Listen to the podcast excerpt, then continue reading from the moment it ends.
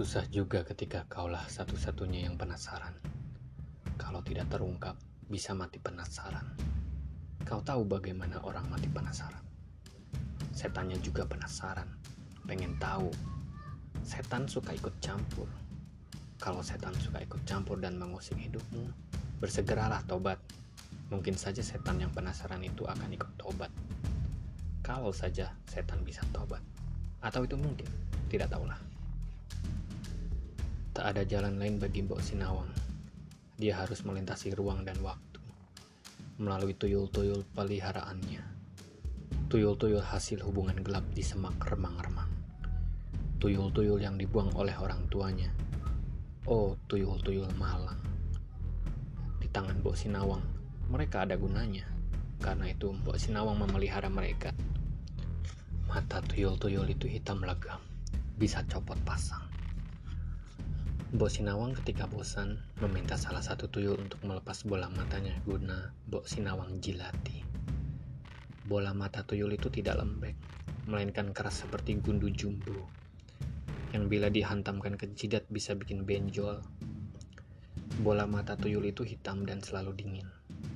Mbok Sinawang suka menggulirkan bola mata itu ke seluruh wajahnya. Sejuk, menenangkan. Dan kalau lagi benar-benar bosan sebab tak ada pasien datang, bola mata gundu itu dia gulirkan ke seluruh tubuh. Sejuk, menenangkan. Sejuk, menyenangkan. Tuyul yang dipinjam matanya, rongganya kosong melompong, menganga, tapi tetap bisa berlarian sekeliling rumah, sekeliling desa. Walau tanpa mata, mereka masih tetap dapat merekam kejadian-kejadian untuk nanti disimpan dalam bola mata gundu. Dan ketika rongga mata mereka kosong melompong, misal 3 tuyul dalam waktu bersamaan rongga matanya kosong akibat bola mata gundu dipinjam Mbok Sinawang, mereka akan berlarian ke sekeliling desa, sekeliling waktu, sekeliling masa-masa desa itu semenjak ada. Tuyul-tuyul hitam itu melintasi waktu, merekam kejadian-kejadian. Mereka sesungguhnya tak peduli, mereka berlarian saja, bermain-main, bersenang-senang bersama kawan-kawan tuyul lain. Bersenang-senang mengejar kepiting hitam yang juga gaib. Jenis kepiting yang hanya dapat mereka temui kalau mereka sedang melintasi ruang dan waktu. Kepiting-kepiting itu yang menjadi jangkar waktu mereka.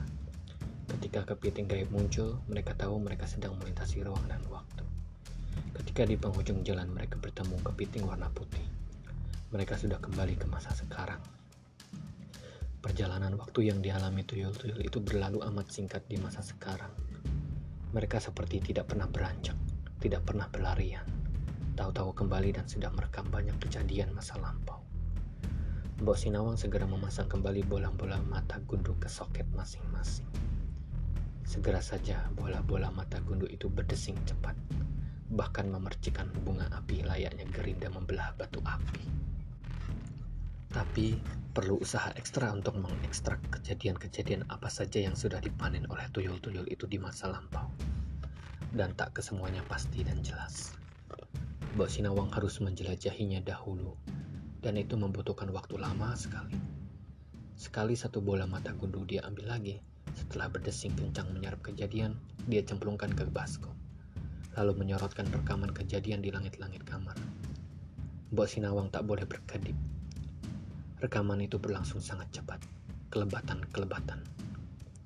Mbok Sinawang harus merekamnya lagi ke dalam otaknya pribadi, untuk nanti diputar lagi di dalam benak sepelan mungkin, di momen-momen yang dirasanya sesuai dengan apa yang dia cari.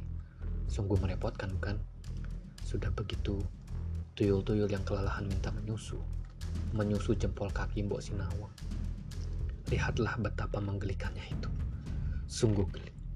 Jempolmu dihisap oleh tuyul bermulut lucu. Mereka bergiliran menghisap jempol dan kuku selagi Mbok Sinawang mengamati kejadian-kejadian yang tengah dikilaskan depan mata. Dia memusatkan pikiran, sembari menahan geli, menyatukan fokus pada sosok Karti Benguk semasa dia belum gila. Tapi susahnya bukan main. Kilasan kejadian-kejadian masa lalu begitu susah untuk dirangkai menjadi runut. Sepertinya dia perlu lebih banyak tuyul. Tapi sayangnya, sudah lama tak ada lagi pasangan gelap yang melakukan senggama di semak-semak. Semak-semak yang dihuni oleh genderuwo. Nafsu yang memuncak pada kelamin-kelamin tak bertanggung jawab disemburkan oleh napas bau genderuwo, melesak ke dalam selangkangan dan saling hajar saling sodok. Napas genderuwo menyatu dengan air puncak birahi, menjadikannya benih-benih tuyul. Kalau jabang bayi itu dibiarkan sampai hidup, maka bayi itu akan jadi jelmaan setan. Anak genderuwo kalau boleh dibilang. Dan kalau jabang bayi itu tidak mau dipertahankan oleh pengandungnya, jabang bayi itu digugurkan dan ditanam ke tanah. Besok paginya, dari gundukan tanah muncullah tuyul hitam bermata gundul. Mbok Sinawang harus membiarkan tuyul-tuyul itu mengerjai pengandung dan penguncerat benih, menjadikan mereka sial seumur hidup, mematikan rejeki, menjauhkan jodoh, menyesatkan mereka sampai tak ingat Tuhan. Kalau mereka sudah tenggelam dalam perzinaan, selamanya mereka akan tenggelam. Semakin parah dan semakin parah. Begitu tuyul-tuyul sudah puas, mereka akan kembali ke Mbok Sinawang, bermain-main dan melintasi ruang dan waktu. Mbok Sinawang telah menghabiskan waktu 7 hari 7 malam mencermati rekaman masa lalu bola mata gundu. Petunjuk-petunjuknya masih semu. Dia butuh lebih banyak tuyul lagi. Dalam satu waktu agar mereka semua bermain-main dan melintasi waktu. Saat ini dia baru punya 17 tuyul bermata gundul. Dia butuh 50 supaya rekaman masa lampau itu bisa lebih gampang untuk dirangkai, seperti keping puzzle. Sekarang 17 tuyul itu baru dapat memberikan keping-keping retak cermin. Susah dirangkainya. Meski bersatu, tetap retak dan bayang-bayangnya makin membuat bingung. Maka tak ada jalan lain. Mbok Sinawang pergi ke semak-semak untuk bersepakat dengan genderuwo. Tolong, lebih banyak lagi meniupi nafsu muda-mudi. Genderuwo menyanggupi. Di malam yang dingin, seorang lelaki duduk di pos ronda. Dia habis marahan dengan istri karena ketahuan main mata dengan perawan di pasar. Istrinya itu sudah berminggu-minggu mendiamkannya di rumah. Bahkan mau minta jatah pun ditolak mentah-mentah. Si lelaki, panggil dia Karjo, nafsunya sudah memuncak di ubun-ubun. Selama itu akhirnya dia menyerah dan membiarkan tangannya melakukan pemuasan batin sampai lecet. Di pos ronda, dia memikirkan perawan itu, kemolekannya. Nafsu terbit di kepala kemaluannya, berdenyut-denyut menyebalkan, menuntut untuk segera ditunaikan. Karjo berangan-angan, seandainya saja dia punya ilmu tak terlihat dan melesat cepat. Dia ingin mendatangi perawan itu dan menidurinya. Di malam yang dingin, angin berembus ganjil. Si lelaki bernama Karjo yang duduk sendirian di pos ronda, meremas-remas kemaluannya yang gatal.